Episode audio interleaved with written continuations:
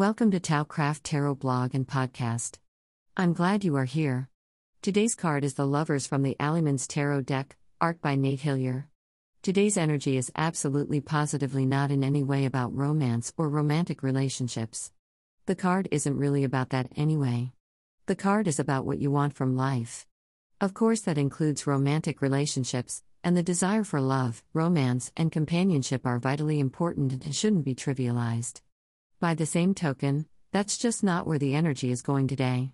This is about your relationship with yourself, and desires related to your overall life path.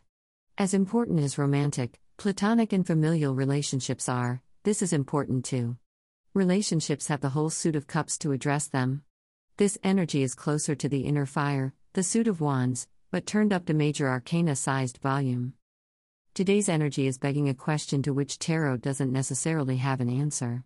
As good as tarot is, it is nevertheless only a tool in the hands of your intuition. Tarot, runes, astrology, pendulums, scrying mirrors, oracles can nudge your attention in the right direction. In the end, it is only your heart, your feelings, your instincts that can answer some things. Today's energy is asking us to consider when to persist and when to change. Persistence can overcome the obstacles that life randomly throws at our feet. But what if those obstacles are a message in and of themselves? What if those obstacles are a cosmic safety net trying to get us to adapt to an ever-changing situation? What if our obstacles are not meant to elicit persistence but rather to save us from ourselves?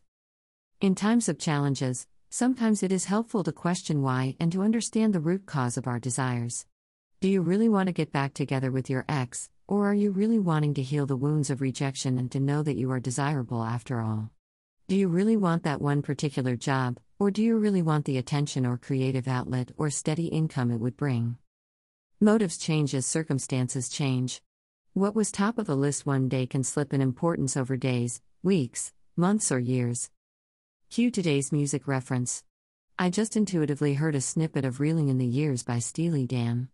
I was seven when it was released, and early seventies music isn't my favorite, so I'm calling this pure intuition. In a reading, it doesn't matter when a Clairaudient song was released. What matters is any association you have with a song that comes up like this.